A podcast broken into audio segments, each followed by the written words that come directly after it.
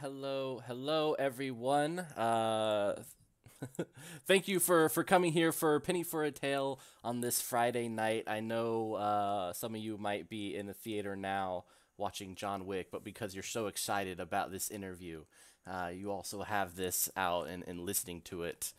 Because, um, you know, they're just about even in terms of awesomeness.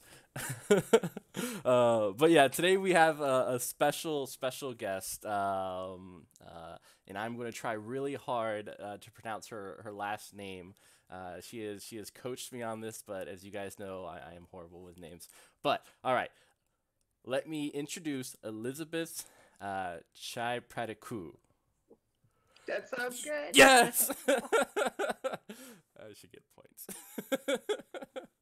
um, uh, she is a game designer uh, for uh, Angry Hamster Publishing, uh, currently running a Kickstarter, uh, Afterlife Wandering Souls, which, if you have been keeping up to date, you will see we are playing it the twenty-first at eight P M Uh, I've read through it. All my people have read through it. I'm super excited. Uh, the art is amazing. Uh, the setting is is awesome. Um, but today we are going to focus on Elizabeth and, and her story and, and you know, just all, all that is Elizabeth. This is the Elizabeth Show as presented by Penny for a Tale. Sweet. All right, so let's hop right into it. Uh, so you've mentioned that some of the ideas for Afterlife, the, the Quick Start Adventure, came from your time in university. Uh, what elements in your life at that time kind of inspired you? What were you reading? What were you watching? Or just what were you looking at that kind of started the foundation of what will will be or is Afterlife? Well, I think, like, probably, like, at least in university time, too much anime. Um, and if you look at the art in Afterlife, you won't immediately think anime, right? Like, yeah, you know, I don't. I was like... It, it, it's like... Art-wise, there's not a large link, but I think, like, thematically, some of the more fantastical elements that are included in anime, even when you kind of have, like, very, like, mundane themes, right? Like schoolgirls mm-hmm. or something like that. They still kind of have these fantastical elements. Yeah. And that kind of starts seeping into your game design, right? Until, like, you you look at the world with a sheen of magical realism over it. And I think Afterlife then takes that and, like, quadruples it, you know? Takes it to the next level. What animes were you watching?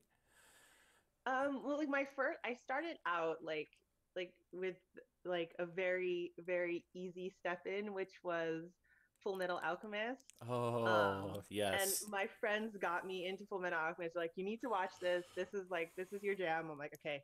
Watched Full Metal Alchemist, and then I started watching like Cowboy Bebop and stuff like that, and just kind of diving deeper, deeper into random anime which my friends were throwing at me, and then eventually I was like looking for myself, you know what I mean? Yeah, I, I definitely have watched those too. Full Metal Alchemist makes me cry. I still can't keep it together, and I, you know, like when Brotherhood came out too, mm-hmm. I was like, oh, I should rewatch this again, and then I was like, do I want to hurt myself? Yeah. You know what I mean? Like, do I want to go through this trade? Also, because people are saying it's like the ultimate. The ultimate edition, right? Like, yeah, it is. It is. It's. It, I feel like it's kind of like watching um, Graveyard of the Fireflies. Uh, you watch it one time, and then after that, you really gotta you gotta wait a while. You gotta emotionally prepare yourself for the uh, the sadness that is to come. Exactly. Yeah. It's just, and also there's just a couple episodes with Full Metal Alchemist, like when you get to like the father and his daughter, like. Uh, Mm, mm, yeah, no, yeah. No.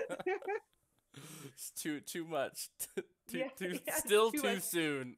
And again, like I guess I know when it's coming too, so I can be an adult. Like I get to choose what episodes I fast forward through. You know. Like... Yeah, a uh, a guest said Edward. Oh. Oh. Too too soon. It's still too soon. It still tears me up. Yeah, I believe I was watching Fruit Baskets, which was kind of one of the first animes that I, I was looking at. Yeah, I mean, I also, like, I discount me watching Sailor Moon as a kid, because that was, like, before my almost addictive nature of, like, I must watch all of this mm-hmm. anime for the entire weekend and not see a ray of sunlight. You know what I mean? Like, whereas like when I was a kid, like Sailor Moon would come on T V and you'd just be like, oh, awesome, you know? Oh yeah. Every morning before school, that was me. Loved it we, so much. I grew up in Thailand, um, and like we had, we had cable, right? So we had like English cable because like my household primarily spoke English. Um, so I would have to like randomly catch it, and then like my mom would like record the episodes for me like on V C R. Aww. So I could watch them again. And like I was just a kid, so like I didn't get that I was watching the same thing over and over again. And yeah. I remember being like incredibly dismayed that there were like way more episodes of Sailor Moon than I thought there were. You know, like, there are so many, so yeah, many. So, they do different things. Amazing. Yeah, it, it's it's a really good show, and I think they're gonna reboot it. I don't know. Are they?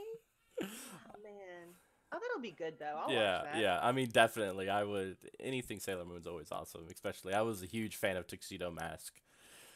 Yeah. He was suave, man. He's so cool. If only the people at school realized how cool he was when I kind of like started adopting his uh, his style.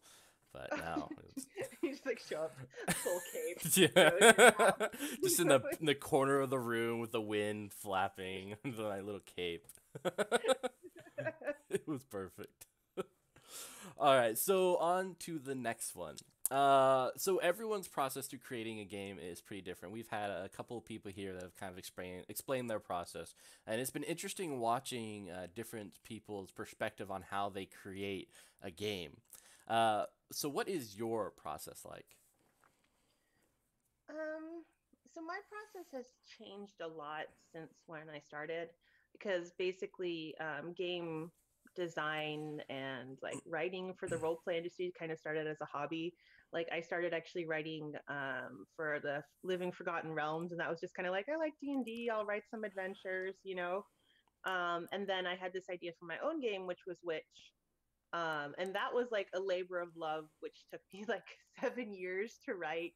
And then I just kind of threw it on Kickstarter, and I'm like, maybe my friends and family will give me enough money that this game can be in the world, right? Mm-hmm. So like that was just uh, I'm going to just write whatever purple prose I want until it turns into something yeah. somewhat playable.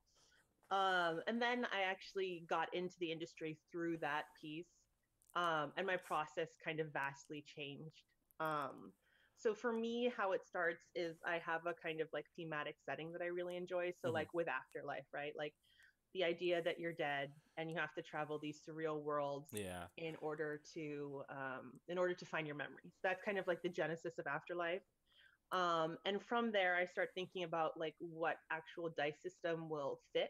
Mm-hmm. And originally, Afterlife was meant to kind of be a spiritual predecessor to Witch.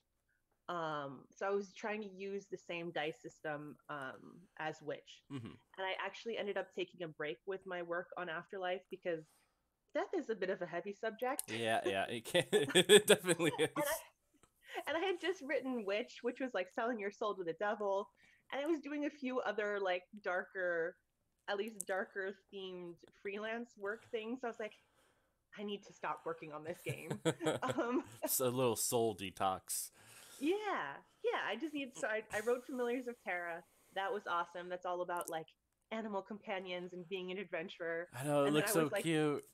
Yeah, and then I was like ready to go back to actually working on Afterlife. Um, and by that time, I had grown so much as a designer. I, I realized I'm like, this dice system doesn't fit what I'm actually trying to accomplish. Um, and I had another dice system that I was working on, um, which fit Afterlife perfectly, and that I was really enthusiastic about, and that I actually want to carry on to other games that I'm mm-hmm. creating. Um, so that's and like kind of what I ended up designing for Afterlife. Yeah. So concept and then mechanics to fit what you're trying to portray with the concept. Excellent. And so I saw in a, in a blog you often use kind of like Pinterest and Spotify to, to, to help out with it. Uh, what would you kind of categorize the, the your Pinterest board for Afterlife as well as your Spotify? Uh, what were you looking for when you were making them? Um, I think for hmm, for Pinterest, I was looking for very evocative pieces. Um, there is a Japanese artist Um, his surname is Yamamoto. I'm so sorry. I don't remember his first name. Um, but he has this one piece um, of this woman kind of, it's almost, it, it really reminds me of Gustav Klimt almost. Mm-hmm. Like, and she's kind of like um, whooshing across the screen. Um, but it just gives you a sense and a feeling, right? Mm-hmm. So everything that I pinned for Afterlife was kind of a surreal piece that tried to evoke a, an emotion in some way. Yeah. Um, and that's kind of where I started um, to inspire myself to continue writing, because sometimes you just need to look at beautiful things. Mm-hmm. Um, so it kind of surreal. And also the color palette, like if you look at some of the pieces that we have um, on our Kickstarter for Afterlife, that is very much the color palette that um, that I've pinned as well. So like dreamy. Yeah. Um, like almost yeah like it just it takes you into that dreamy memory state, right? Yeah. Um my Afterlife playlist is a little less um a little less like coordinated, right? Because like, you know how music, I don't know, like if you're the same with me with music, it's like all right, I've created this beautiful playlist and I'm totally willing to show people, but now I'm going to add this country song in. It makes no sense. You know what I mean? Just because, like, you need that when you're writing. Yeah, yeah, um, yeah. So my Afterlife playlist, like, started off kind of really cool, gothy, witch pop type things, and then slowly got, like, I don't want to say trashier, but, like, I added some pop songs in there, like, yeah. I'm not willing to know anybody later on. Yeah, no, I, I listened to it today, and I, as I was kind of, like, preparing for this, and I was like, all right, all right, I, I get it. And then I was like, oh, okay, you know, uh, we, we went through uh, Johnny Cash, and then uh, later on, there's definitely some more, like, uh, pop songs, and just kind of, like... If you if you see the order in which I added the songs, you can see the moment I gave up on trying to make my playlist cool. Um, You're like, I just I, want to listen to this now. And I think that's probably the moment I didn't think anyone else was going to read that blog post. So. I will have you know, I read every single one of them. Oh, no. Yeah. Oh, so for people watching, uh, if you are, are interested in, in checking out her uh, Pinterest and Spotify, I have those in the links. Uh, if you are watching from YouTube later on, they will be right there on the details. I encourage you to check them out. They're amazing. Whether you're kind of just wanting to look at something cool while you're surfing the internet, or want to listen to something kind of in that groove of Afterlife. Only listen to the first fifteen songs and then forget about everything else. Yo, you'll you'll you'll you'll see the change when it happens. you, you peek your head out and look around. Uh, so we have uh, a, a person, uh, Delinquents, uh, has asked, on the subject of music and inspiration, was there one song that stood out more than the rest that sparked your creativity on this game? Um. I have to be honest and say no. I'm so sorry. Like, I'm just, I'm going to be honest with you. Like, I don't think so. I just think the general, I think, feeling of loss, like you mentioned Johnny Cash, right? Like, mm-hmm. I think I heard have Hurt on the playlist. Yeah, Hurt does, and, like, uh, cover, yeah. And it's brilliant. It's so good. It's so good. Like, I dare say, and I hope we don't have any Nine Inch Nails fans, but, like, it's better than the original. Don't kill me. Yeah, they're coming um, after us. Yeah. Um, but like that evoke a certain emotion, right? Like that loss and that loss of memory. So to kind of put you in the mind of the wanderer, that was kind of my goal when creating that playlist, so that I could empathize with these people in some way. Yeah. Um, but there's not one song that really like I played over and over and over again, besides for like maybe Britney Spears' Toxic, and that is just like so far from the theme of Afterlife, but just like sometimes you need to listen to Toxic on repeat, you know? I, I do like that song. Yeah, and I mean like it also like, because it's a song I know so well, like it just gets you into this like I'm just writing something and I'm not even hearing what I'm listening to. Yeah, Determined Nerd says uh, Nine Inch Nails fan, uh, but definitely got Johnny Cash cover is, is infinitely better. Yeah. Yeah, and I, I think uh, oh, the Terminal Nerd said even uh, I even think uh, Nine Inch Nails admitted uh, Johnny Cash's cover was better as well. So really, someone I mean, someone backed that up, but it makes yeah, sense. Yeah, no, that it's solid, man. Like, and I I like Nine Inch Nails too, but just like when I heard that, I'm like, oh man, like he did something to that song. It is, yeah, and I, I remember listening to that when Logan came out, um, and uh, I I couldn't help but draw parallels between like the Afterlife and and Logan's kind of in journey with in in relation to the song. Just this, you know, this very gruff, tired wanderer trying to to find something uh, of worth in this kind of land of desolation and, and greed, and you know, oh, and that gritty like vocals of of Johnny Cash. Yeah. Yeah, he's yeah, but Johnny Cash. All right, but yeah, he just does something to me.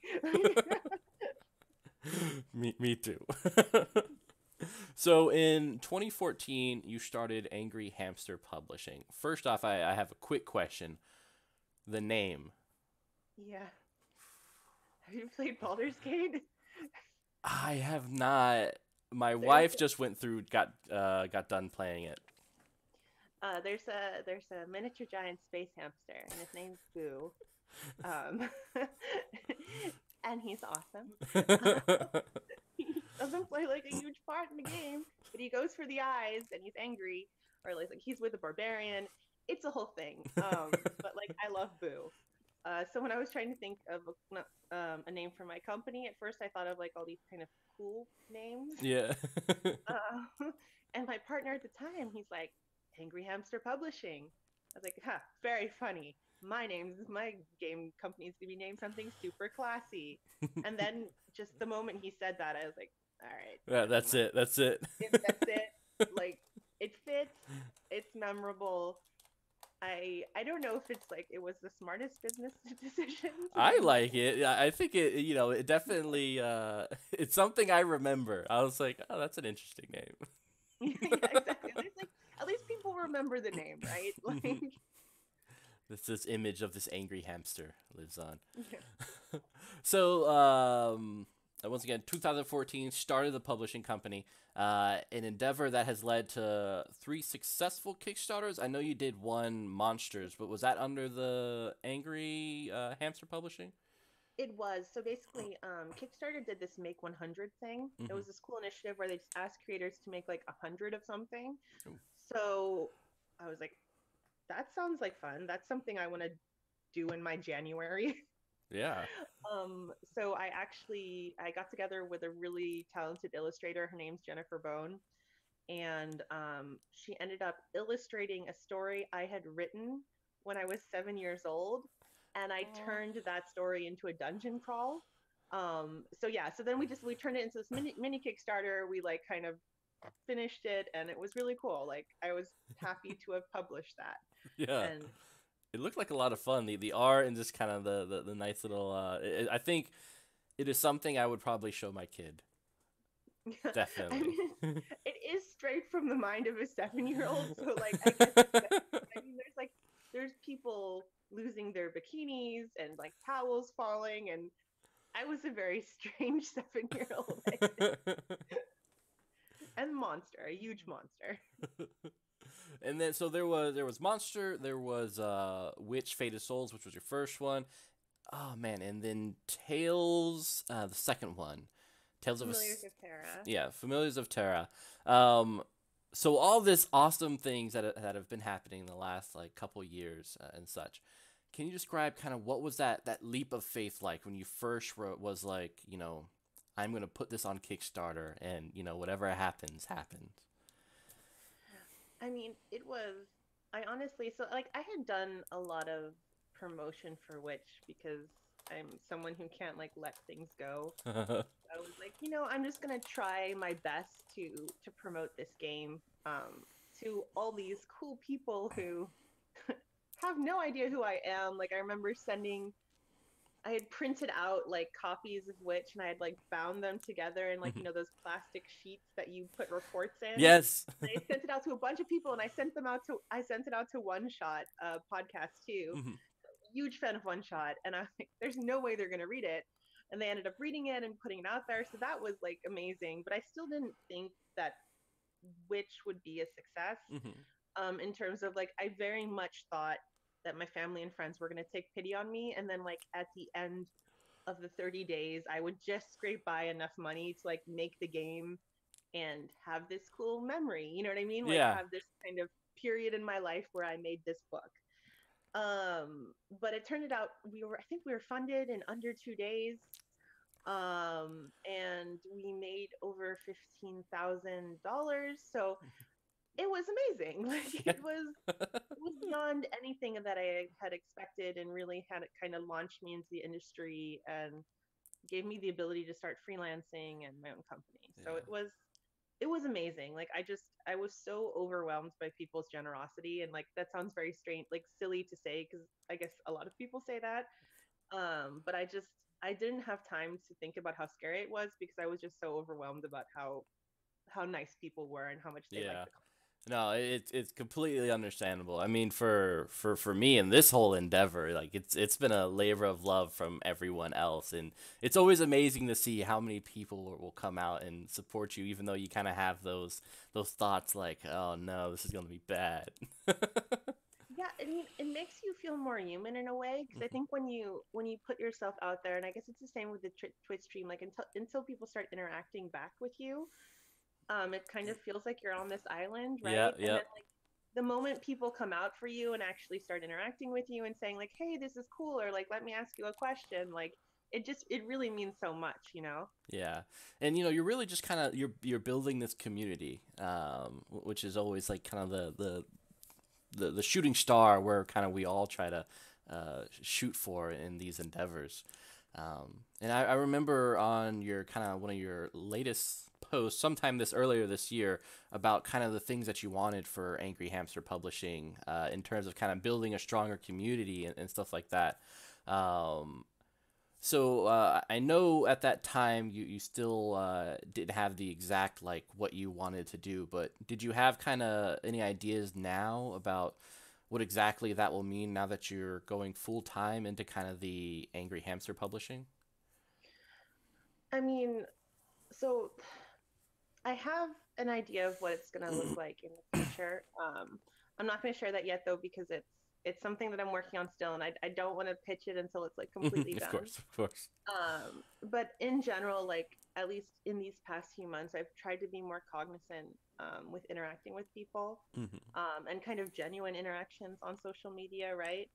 Um, because that's something that I had started doing uh, when I was promoting Witch, and that's mostly because I would, had just kind of gotten into the international roleplay community. Mm-hmm. So for me, it was just cool and interesting to like hear about people, and then somewhere along the way, I lost that, mm-hmm. um, and social media became more of a chore, right? Like it just became this slog of like, oh God, I have to put a have to put a blog post out. I should like this. You know what I mean? Like I stopped yeah, yeah. And like I stopped geeking out with the people who kind of make up the community. So I tried in, in earnest these uh, these past uh, few months to be a little more present on there, right? And like try to communicate and be there with people. Yeah, um, if that makes any sense. Oh, definitely. It's, it's a very fine line uh, with something that's like, you know, something you enjoy and love to do, and then kind of becomes a, a chore um, sometimes, and it, it just kind of wiggles and wobbles based on, at least for me, kind of like how my day is going and and what's happening. Um, but yeah, I mean, that's something I'm really excited for, because uh, you know, I. Afterlife is such an amazing game, uh, and I checked out your other games, which seems like the most enticing for me, but uh, Terra uh, looks really interesting. Uh, it, it looks amazing, and uh, I remember in a, in a post uh, you talked about like um, you know, how it's okay to be the, the serious good guy, and how it's kind of so refreshing.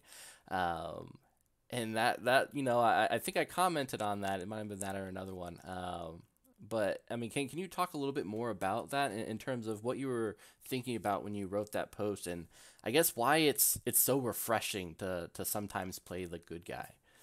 Uh, yeah, well, I mean, I think so. Like, I think we've talked very briefly about the games you like, and I see some of your games in the background. Yeah. So.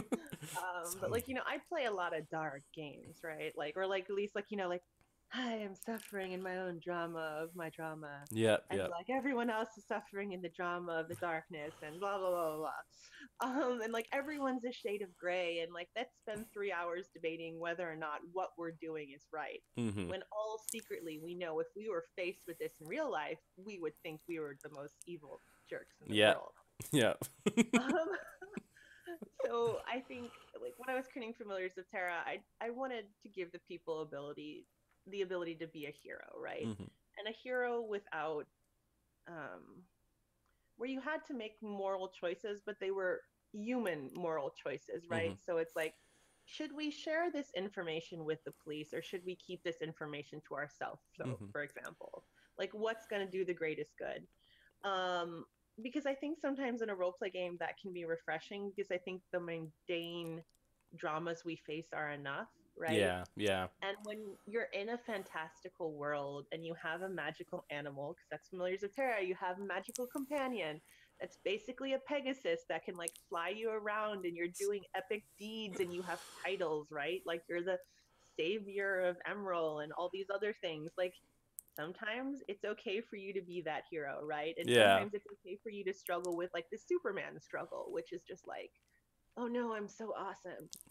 But like I must do the right thing, you know what I mean? Like, and that's that's so much fun in a game to like give yourself that permission to be good, right? Yeah, yeah, definitely. And, and to like give yourself the permission to say, you know what, like me just struggling with like wanting to get home to my kids on time because I'm a hero, like that's a struggle, like that's an actual thing. Yeah. You know? Like, yeah, it was it was refreshing, you know, uh because you know I, I've I got I got done playing Cults and Changeling the Lost and like uh, Delta Green and all this, you know, just kind of going through the mud, and it, it's nice to just kind of shake it off and be like, all right, I'm a good guy. I think also like, and to celebrate each other, like when you do something awesome, right? Yeah. And to have people celebrate you too, because like, for example, like my friends and I, we played like the longest campaign of Vampire the Masquerade. Like it lasted ten years, and like. Ooh. Three apocalypses, like, um, like, and I think like no one ever celebrated my players. I was the G M, so I could have celebrated them, but I didn't. Mm-hmm. Um, like no one ever celebrated them when they averted the the Gehenna for like the fifteenth time. Yeah. You know what I mean? Like no one ever celebrated them when they spared that mortal in the alleyway. You know, so it just. Sometimes it feels really good to just be like, whoop, whoop, you know? Yeah, exactly. I mean, I, I think that's, uh, you know, as, you know, a G M, you know, that's a good point to just kind of be like, you, you did this thing, you know, it, it'd be nice. I'm sure the players will really appreciate it uh, for the world to respond in a positive way for something cool and nice that they did. You know, because yeah. normally you're just like backstabbing people and you're like, that my friend of mine is probably a Tremere uh, covert ops. Yeah. Yeah, no, yeah, exactly. Like, I just think, like, and and because in real life too, right? Like, when you see heroes, you're you're the first person to be like, oh my god, you did a good thing, you mm-hmm. know. Mm-hmm. It's awesome to have. Uh, Uma Chica says, always important to celebrate characters, makes the R P more fun. So yeah, definitely, definitely. Yeah. Well, and like celebrate them without any ulterior motive, because like to say I never celebrated my character, like my vampire characters, is maybe like unfair, mm-hmm. but I definitely celebrated them so like later on I could crush them harder. Exactly. You gotta build them up and yeah, I mean, like, because like, you know, if, if it's just constantly dark, it's not good. You need the ups and downs. So if like you have a really high, then you're gonna have a real low as well. Yeah, yeah. No, I my players can uh can can understand that. uh so so I have a personal question, very important. Uh what's your favorite masquerade clan? Tamichi, always. Ooh, okay, all right. What what's your favorite clan? uh i'm i'm a Tremere. Oh, oh. Yeah. Uh in my first game I outlawed anyone playing Tremere, like any clan. But the clan you can't play is Tremere. Okay, we'll debate this later. I think this might be a separate show. Yeah, another show. Why you should ban Tremere characters. We can set it up like one of those school debates. Like we each get five minutes to say our have the have the people vote. Yeah, exactly.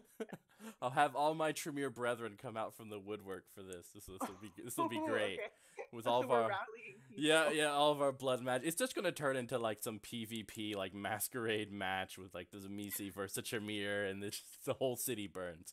Uh, but yeah, check that out next time for Penny for a Tale, uh, talk show turned uh, street fight. It's like then Team, team Salubri is going to come out of nowhere. Yeah, like, oh my gosh.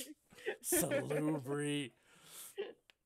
Uh, those are the real bad guys. Oh. I'm leaving. Thank you for the interview. It was, it was awesome. I appreciate it. Oh, all right. Let, let's get back on, on, on task, on focus. um... So, uh, what's your favorite project that you've worked on and why? Because I know you've done a lot of freelancing, um, and of course you can always say your own projects, uh, but kind of want to hear your thoughts. Yes, I'll, I'll, I'll, I'll name a freelance project simply because I think, like, working on your own stuff is so much more fulfilling than working on other, like, so you can't compare them, right? Yeah, like, yeah. Or at least, like, I mean, I think if I was free, full-time freelancing, then of course I'd, I'd be able to... But like, I just, I really love doing my own projects. Mm-hmm. So like my ego will just let me go on and on about that. Um, but I have two projects which came to mind, which are kind of like separate. Mm-hmm. Um, the first thing is that I really, really loved um, being the lead developer for the Crescent Empire book for John Wick Presents seventh C second edition. That's a mouthful. um, it was the second book that I developed for them. And um, I am a big fan of Middle Eastern folklore um, yeah. and culture and everything um, kind of surrounding that culture, the different cultures there. Um, so the book meant a lot to me. Um, and I was so excited that they invited me back to do a second book with them. Um, and so that was just a very, and also like, you know, working for a big company. Yeah. And, you know, taking, at least at that level, taking a book from A to Z was just like such, such a learning experience for me. And then also so rewarding because I love the subject material so much. It's so good. seventh C is one of my favorite games. I am a big fan. um, and then I wrote uh, the Book of Lore mm-hmm. for Magpie Games and their game Bluebeard's Bride.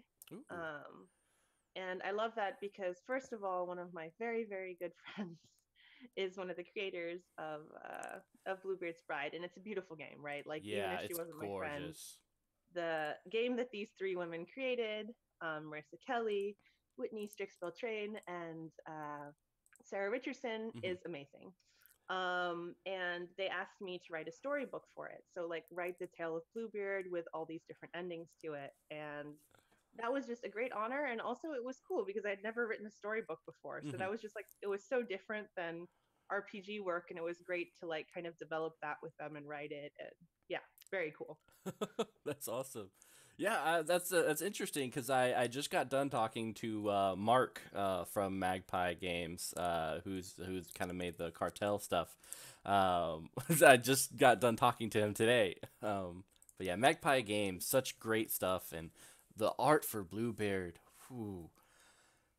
Yeah, I mean, Marissa really, uh, Marissa's a very, very talented art director, and she was my art director for Crescent Empire, actually. Oh, wow. uh, yeah, so I, I've, I've worked with her for a while, and she's just, I mean, her eye for how she wants the book to go, and then how she gets it there is just extremely talented. Yeah. Well, if you ever see her, uh, let her know that she had me in terms of that book. That book, like just from the cover, I saw that, and I didn't need anything else but the cover. It was just it... you had me at the cover. Yeah. It's gorgeous. um. All right. So um, you you kind of mentioned uh in in blogs and stuff like that. Uh, you talked about um uh, some of the struggles you've experienced in breaking into the industry. Um, you know, it's hard uh, for everyone. I, I talk, spoke to a good amount of kind of indie people who, who definitely uh, face the same thing. Um, but what would you say were some of the kind of the, the biggest personal challenges uh, for you in, in terms of breaking in? Um, I think for me, um, once I actually started getting opportunities um, in the industry, it was very hard for me to say no. Um, uh, right. So like I said yes to every single project, which was not a bad thing for me career-wise. Like, mm-hmm. for breaking in-wise, it made me well-known amongst publishers quickly. Mm-hmm. Um, but I think I think it. I suffered a bit because I don't think that I took all the lessons from all the assignments that I could have if I had done less, mm-hmm. right? Because um, I think after every project, there's a time where you need to reflect. Um, even if it's a small, like a thousand word, I'm going to write this one thing for this one company. Um, like, you need a moment to actually think about what you've done in the process. Yeah. And, and like, I actually, I, I, when I started, I had this policy of like, you know, doing like asking for feedback, for example. Um, and then like, you know, and if, if the feed, like, you know, like, did you like working with me? Is there something about my writing? Can I do better? Mm-hmm. Um, and then, like, you know, halfway through, I think the first year or something, it got so overwhelming that I was just like knocking out work um, to the point where, like, I even went back like two years later for like a publisher that I work with like very regularly, and I'm like, do you have any feedback for me? Like, I'm assuming my work's okay enough that you keep hiring me, but yeah. like, you know, and I, I think that was that was kind of to my detriment, um, just like. development wise as a writer. Um and in terms of breaking in, I think uh one thing that everyone experiences is that you're you're not going to get paid what you want to get paid. um, you're in a lot of big companies, and I like don't mean to be like, ooh, indie companies are the best to work for because I'm an indie company. Um but big companies don't pay you what you're worth. Mm-hmm. Um, and they don't pay you for the amount of work you're going to be doing. Um, because if you're writing for a very well-known line, for example, they're going to expect you to have that lexiconic knowledge of a fan, basically. And they're going to expect that you're a fan, um, and you want to just write something for them. And it's it's kind of like your honor in which to do so. And it is an honor, right? Yeah, like yeah. You're writing for a game you love. But then they'll do something like offer you two cents a word, and you'll think, well, I'm an unknown nobody, and I really want to write for this. Um, and, and that was a big struggle for me, right? Like, yeah. I ended up saying yes to these things. And once you get in at that level, um, and you don't even try asking more, right? Like, it's very hard to step up. Yeah. Um, and it's very hard to break through. Um, that thing of like, well, you accepted three cents, and this is only the third thing you're writing for us, so you know what I mean. Like, that's uh, that's very difficult, and I definitely learned some lessons there. Yeah, I mean that sounds difficult. I mean, uh, definitely you, you want to you know get your get your name out there, right? The exposure uh, kind of dilemma where you need it, but you know you obviously big companies, any company definitely needs to to pay. Um, Uh, what's appropriate for for the people. Um, you know, it's yeah. it's an honor, but yeah.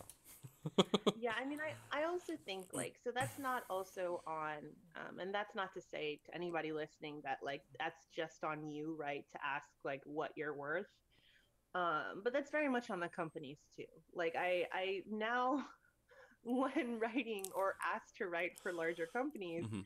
And I see what they offer. I'm like, are you kidding me? Like, I pay double what you pay as a starting rate because, like, you can't pay people like this. Like, and they don't have to have lexiconic knowledge of my game because my game is only fifteen pages at this point. You know, like, it just, it, it's, you know, so I, I really, and I think a lot of indie publishers have echoed me if you've asked them this yeah. same question that, like, I really hope that at one point all our small companies that are paying people appropriately start just like putting so much shame on these larger companies that they do something about their policies, right? Yeah. Because it's, it's not like they don't have the money. Yeah, you know? Exactly. Yeah, I mean, like, you, you kind of hope, at least this is my hope, you know, especially with Kickstarter and, you know, now that tabletop is getting a little bit more mainstream, more people are checking it out. Uh, so there's more kind of support for different types of games. You hope that, like, these, these great, inspirational, creative, uh, super cool like indie uh game designers that they you know in about ten years become like the industry giants, but also take kind of what they learned in that that small space uh and continue to to show love and support for for all creative types in the industry. Um so that's my hope, that you all yeah. get like super famous. super yeah, well, successful. I, mean, I, I hope so too. Like, and, and like, you know, the ones with good policies too, because I also just think, like, even if someone is doing this as a hobby, right, mm-hmm. and they're willing to write two thousand words for you, and they know everything to know about blood magic in the Tremere, even though the Tremere is like trash clan. Oh my gosh. Like, like, but like you'd you'd hope that like still that fan would be respected enough to be paid for the time that they're investing in writing something awesome for you. Yeah, and that's, I'm, I'm just using this as a random example, not as any actual company who's done this. Yeah, but yeah, you know what yeah, I mean? Definitely. Like, yeah. yeah, yeah. The, the chat is very much on, on your side in terms. Yeah. yeah we got, we have, uh, I know uh, South twenty twelve writes, uh, and it sounds like a couple of them uh, do so as well. Um, so yeah, definitely. um, so what's the, the biggest piece of advice, since we have some people on the, the chat writing and freelancing and such like that, um, what would be your biggest advice for someone trying to break into the R P G industry? Um, don't be afraid to ask for work. Don't be afraid to email, stalk as many people as possible, um, send them your writing work, tell them how much you respect their work and what they do, um, and ask if they have anything for you, because a lot of the jobs I got when I started off is that I connected with people on social media and I just sent them my stuff, and I was like, if there's any chance that you have anything, like, I will write two sentences for you. Mm-hmm. um do it, and, and don't be afraid. Like, I, I know a lot of people like suffer from imposter syndrome and stuff like that, but like, I think the worst, the you're you're your worst enemy, right? Oh, yeah. And like, I promise you, whatever you send into them, like, someone has sent something worse. And like, just never read. Like, I read the first thing that I had ever sent in to Onyx Path Publishing, like, when I really, really I wanted to work on Changeling the Lost, uh... and I sent in this piece, and I was so proud of it. I was just like, you know, I'm going to go look back at like that piece I sent in, and, and never look back. Right? So send in a lot. And because also as a publisher, I really appreciate that when people contact me, because it shows you actually want to work for me. Mm-hmm. Um, so send a lot of stuff out and tell people how much you like their stuff. And two, don't look back and feel ashamed for what you wrote. You're fine. All of our stuff sucks at the start, you know? Yeah, yeah. I mean, I remember uh, we had Dennis uh, Detwiller, the creative uh, creative director for A R C, uh, who makes Delta Green, uh, and he he had the same same thing in mind. The work from his early days, uh, he he didn't even want to touch and talk about. Like, it's, you know, it's definitely the the progression is is is great, and looking back, it's uh, it can be terrifying at times. Yeah, and I mean, like, it's not that you can't be proud of what you've done, mm-hmm. but like, don't look back with the knowledge that you have now, because that's just a world of pain. This is so fair. All right, so um, uh, for the chat, feel always feel free to ask questions. Uh, just send it out. I'll make sure to to, to bring it on to the show. Uh, but on to uh, another topic, uh, which is the uh, there's a financial barrier to games that can make it difficult. Uh, yep. uh, to try to like try out new games, uh, for people to just kind of get involved.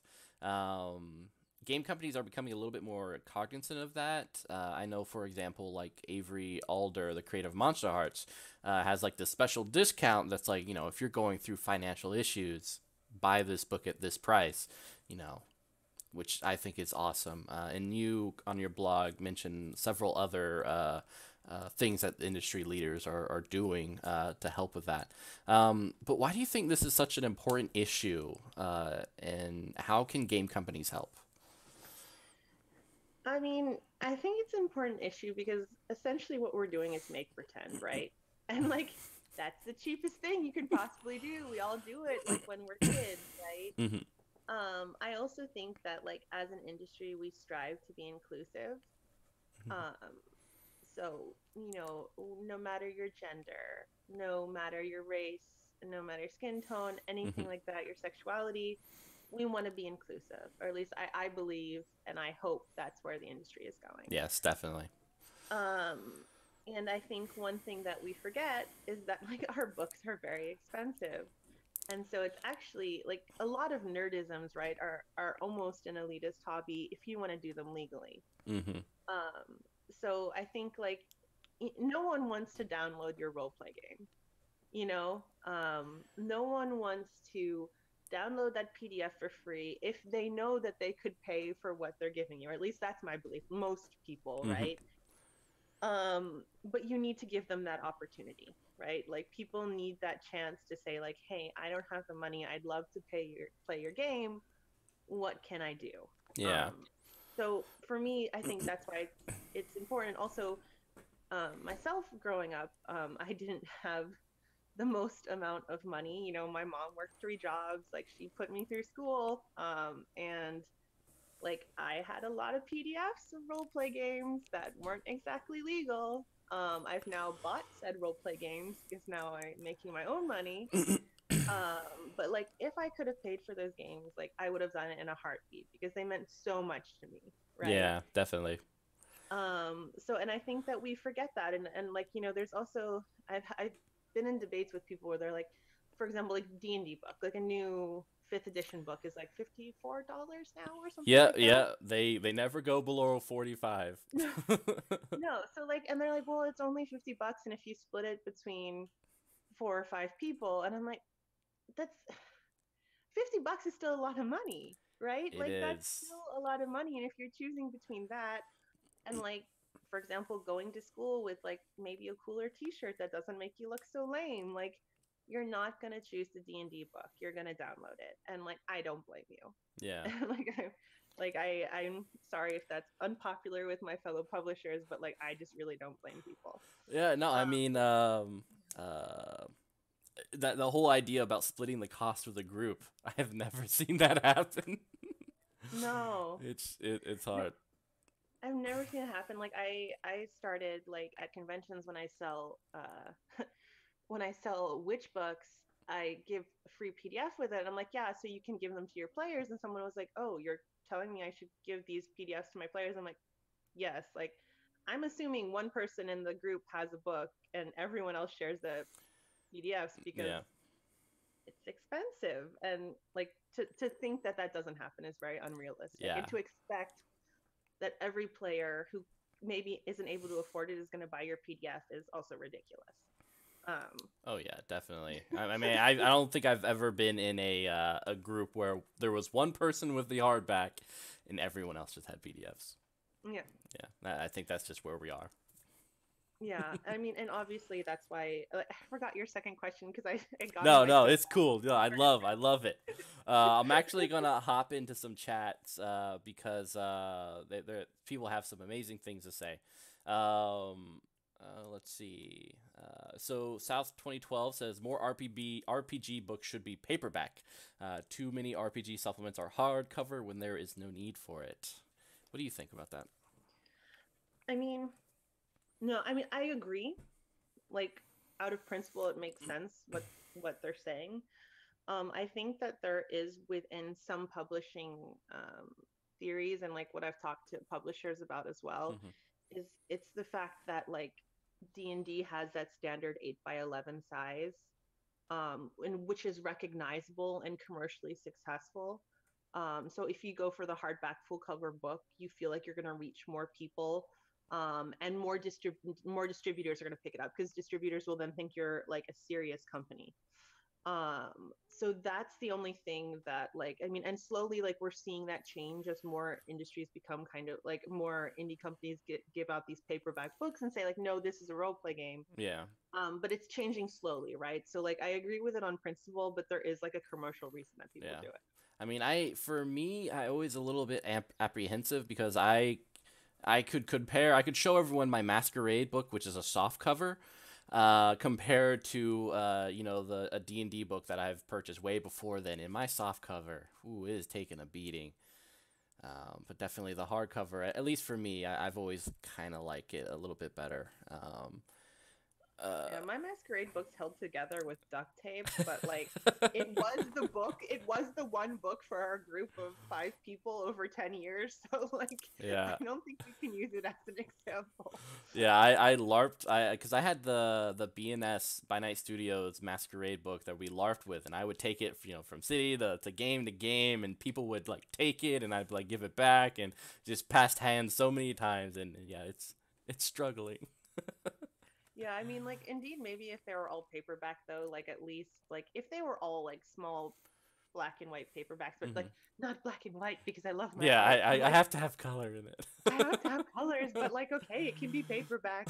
Like, you know, maybe, though, like, you know, right, they're cheaper to buy, they're cheaper to produce, so, like, they're less dear than if you, if you lose them. Yeah, you know? And I definitely would prefer an option, right? If you, if you want to go hardback and spend a little bit more money on kind of, like, the, I guess, a premium experience in terms of what you can do with the paper involved and the exterior cover, and then, you know, the, the soft cover if you're on a budget and, you know, you just need something, uh, you just want to play the game. Um, yeah. Options yeah. would be great. Uh, all right, so let's hop back over. Um, yeah, I think they all just pretty much agree in terms of the, the hardcover, softcover. uh, guys, let me know if there's anything you guys want me to ask, because I'm looking through all of the... Uh... Oh, there we go. There we go. Uh, so how do you go about creating a new mechanical rule set for a game? Is it better to just go with an established system versus building a, a better mousetrap? I mean, if you want to make a lot of money, write something for Dungeons and Dragons. Like, look on Kickstarter right now, and if you want to make some money, you make something cool for Dungeons and Dragons. And, like, D twenty system works, man. Like, I can't knock it. Like, it's tried, it's tested. Like, we can debate what twentieth level looks like and whether or not it's broken or not, but like in general, that dice system works, right? Yeah, people enjoy it.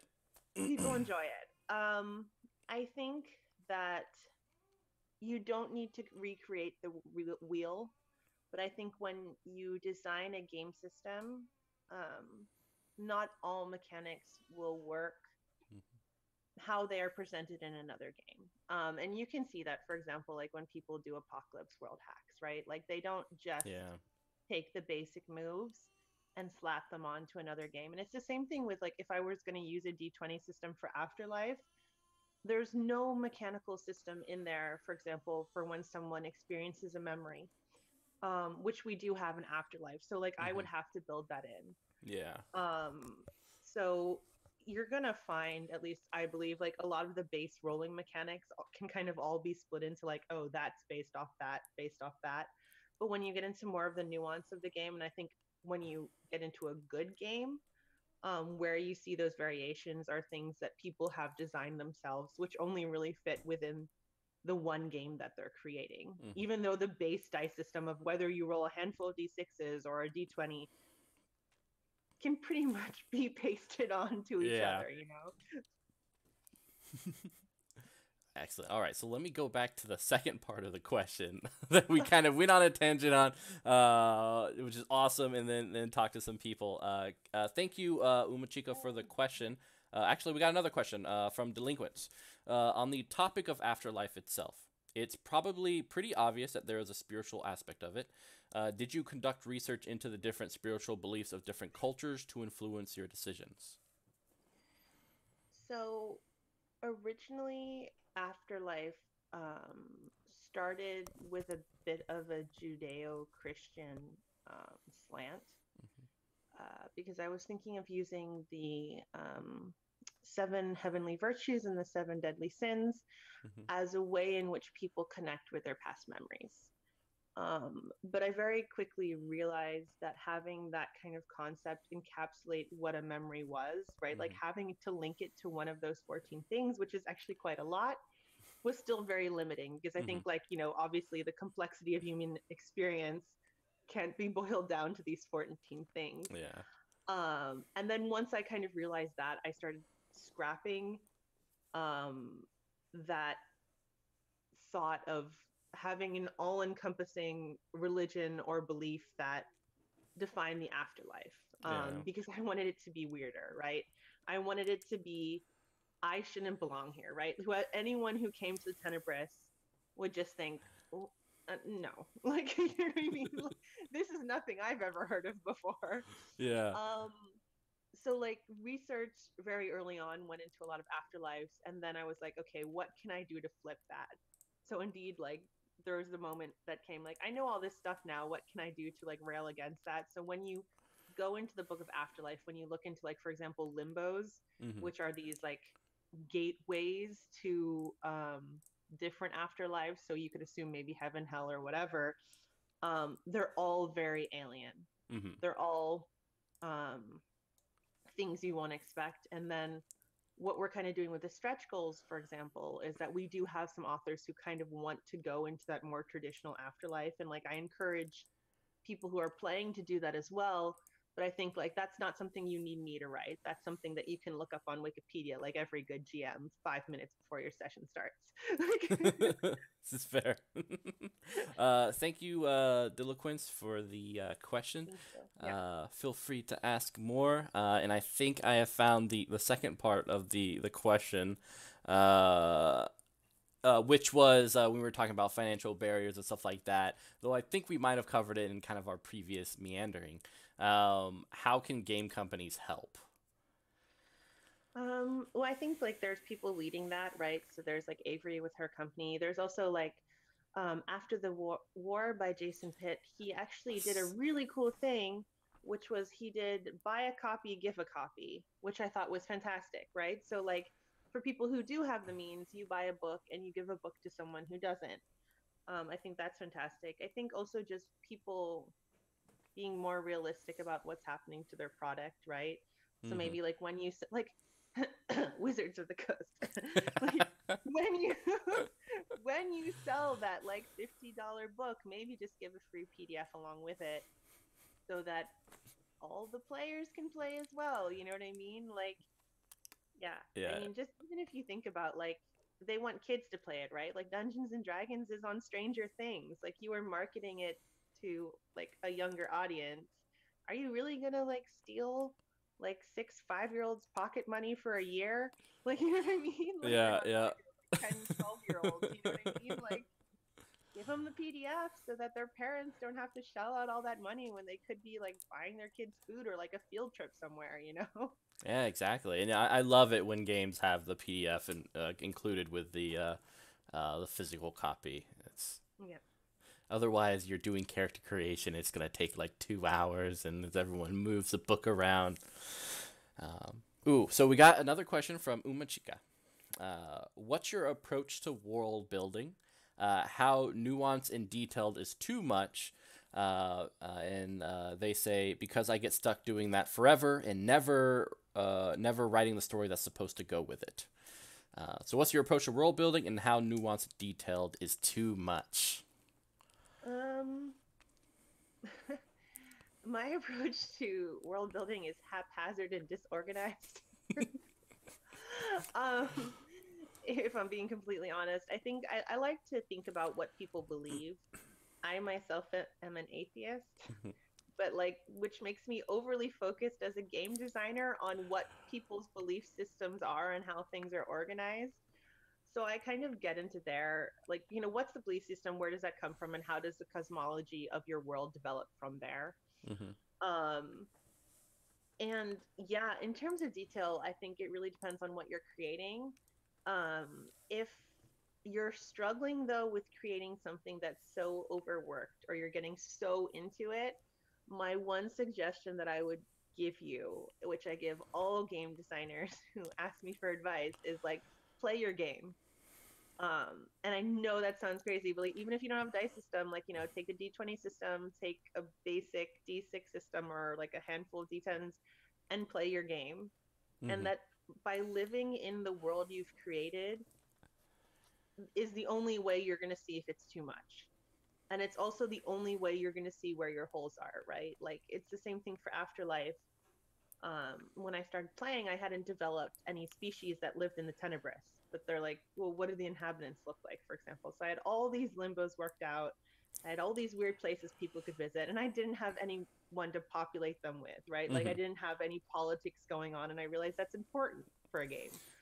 Um, so like that would be my advice to the person who asked that question.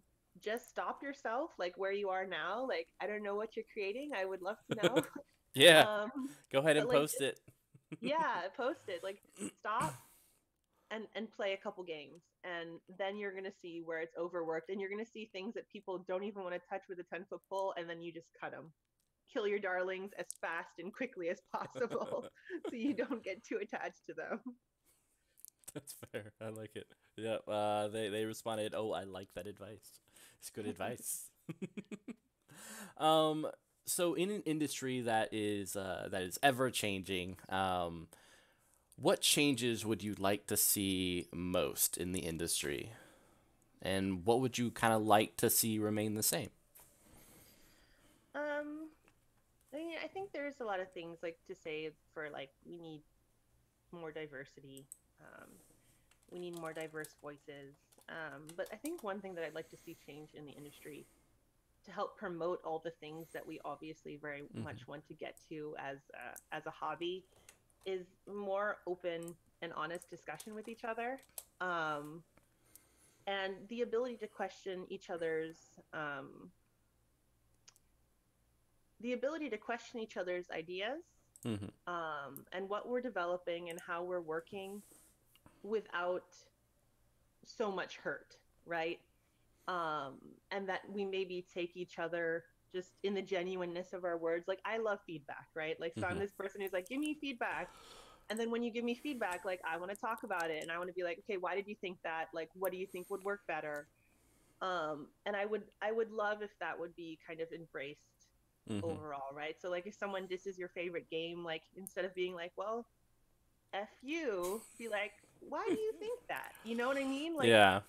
Because like I, I genuinely think like, you know, we're so interested in these games, but we're less interested in each other and what we think, you know, and this game, the games are all about connecting with each other. So that just seems so obtuse to me. Um, and you know, it's a lot of internet culture too, but like, I'd really like to see that change. Yeah, so definitely. That. Um, stay the same. Like, I love the hobby, and I, a lot of people are like, do we really need to hear this game? Like, do we need this game? Like, and I am always here for like the fifty thousandth fantasy game that I see come up. So like, I hope people keep doing that. Like, I hope that they keep making games about elves and dwarves and orcs and like in medieval fantasy. And like, I will play it and I will be there. And like, I hope that never stops. Yeah. I hope that people don't get to the point where they're like, I have to create something new and unique. I'm like, or you could just create something cool. So there's going to be someone who's going to play it. And like, no one's reinventing the wheel at this point. So just like, do your thing. Yeah. Enjoy yourself. Yeah. You know? Like, yeah. Have fun doing it. And you're going to, you're going to uh, make someone happy. Yeah. Yeah. Like, I mean, you're going to make someone happy, and there's no reason that you shouldn't create just because you don't think you're unique. Because every idea is unique, you know, yeah. Like, uh, so actually Determine the Nerd says, and kind of going back to that, that, you know, the accepting uh, and, and such, uh, says, or maybe this is the Tremere. No. Uh, Delinquents uh, says, sadly, T T R P Gs is rampant with comfort zones. Uh, players and D Ms tend to just stick with only a few systems. Then you have the oddball, uh, like me, with fifty plus rule sets on my desktop. I'm the same way, Delinquents.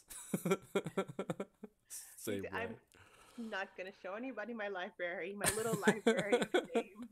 Like, look at all the beautiful things I will never play.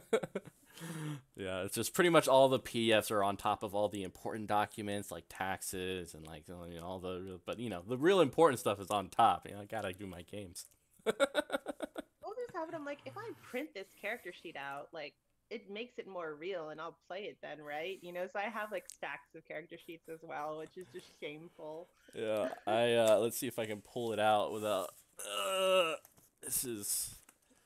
This is what I got right now when I organized all the uh, games and such, and yeah, it's oh. It's the only time I've ever organized. um, all All right. I, I I believe, guys, did you guys have any more questions? Because I know it's late for you, and we we really do appreciate you uh you, you coming out and hanging with us. I'm good, but this is still early for me. I ran a game from two A M to six A M and like I was so enthusiastic about it because I really wanted to run the game for these people. And at the end of it, like we got off, like we were live, and I just like I just looked at one of my friends and I'm like, why did I do this? Like, what? And then he was just like, let's go to bed. I'm like, okay. All right, you heard her. We can. We're we're good for another five six hours. Well, let's do this. Get the dice out, people. Let's start a game. uh, also for uh, Umachika, uh, I I noticed you put your your story uh, on there. Uh, if you are okay with that, uh, I would at least like to put that in the the details of the YouTube, uh, so, so people can check it out and stuff like that. Um, but of course, you know, with your express permission, uh, you can message me or whatever if if you want if you want something like that to happen. Um, so yeah, any more questions? Um, I know uh, for me, I'm really excited about Tuesday. I'm excited to see how it goes when you run it. I'm probably when it what what time is it going live? eight P M Oh, okay. I will be watching that on YouTube. Yeah, eight P M my time. Okay, cool. I know. That's a YouTube for me. yeah, yeah, yeah. That's probably one of my favorite things about uh, talking to people in different time zones and everything. It's, you know, you you start to think about it. I I'm the worst at scheduling meetings. Like I I've now been like, okay. Double, triple check, but now Google has been my savior. So like anytime someone invites me for something, normally I send a calendar invite, and then I get an email back like, Liz, it's wrong. It's an hour later. It's an hour earlier. Sorry. Oh, I yeah. sent the invite. Yeah. Every time I'm like trying to set up a meeting, it's like, what time zone are you in? What time yeah. zone am I in? What's the U T C thing on that? Uh, I yeah. ended up I ended up scheduling a bunch of stuff with people in North America before um before daylight savings here. Oh and man then it didn't so then it didn't calendar didn't calculate daylight savings, so then everything in the next month was like one hour later, so like all my one A M meetings became two A M meetings, and I was just like, oh no. I am brought shame upon someone, just myself, I guess. I don't know. Like, yeah, for me, I, I have sticky notes, which pretty much like are the border of my uh, my screen, uh, and then I just started doing uh, uh, Google Calendars. uh, I believe we have a question. Uh...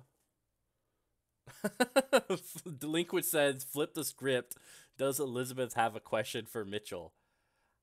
I don't know. My my thing's infinitely less interesting than than than your stuff. Uh, I can, like, well, who's, yeah, um, well, I, I can ask you a question, Mitchell. All right.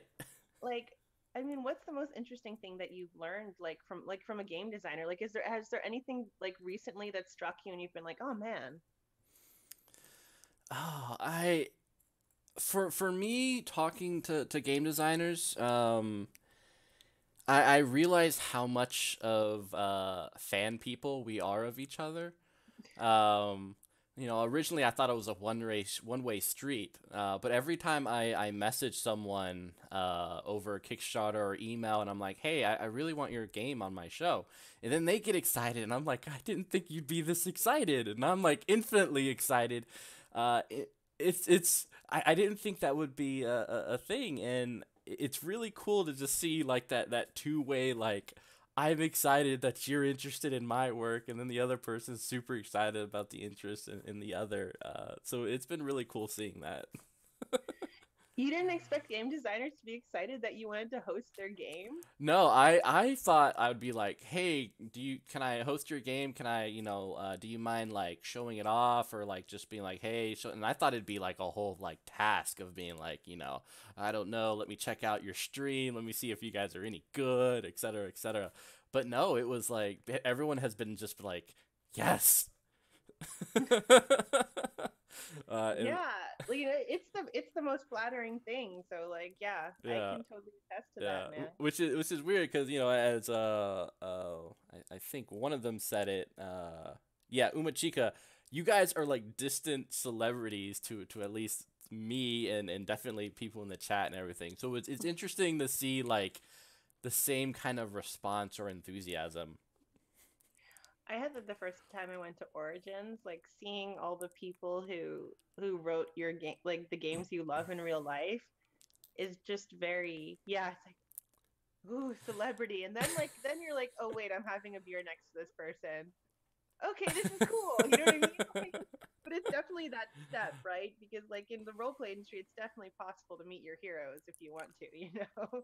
It is, yeah, and that you know, thanks to this, I get to to meet my heroes like every week, which is which is awesome, and you definitely rank uh, among the, the heroes.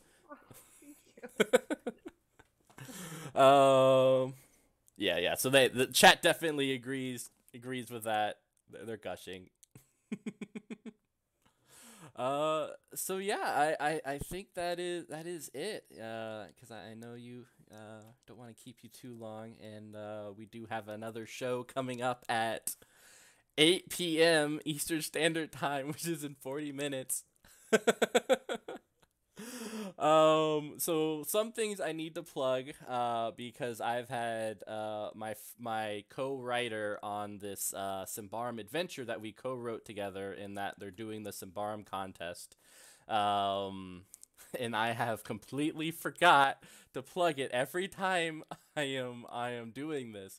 Uh, but yes, uh, please check it out. It is South twenty twelve. If you could just put down the link, that is where you can vote. We did an awesome uh, story called Rite of Passage, which definitely gives you a unique perspective for Symbarum, the game. Uh, if you ever played that, it's a really cool game by Free Leagues. Uh, they do a lot of great work over there.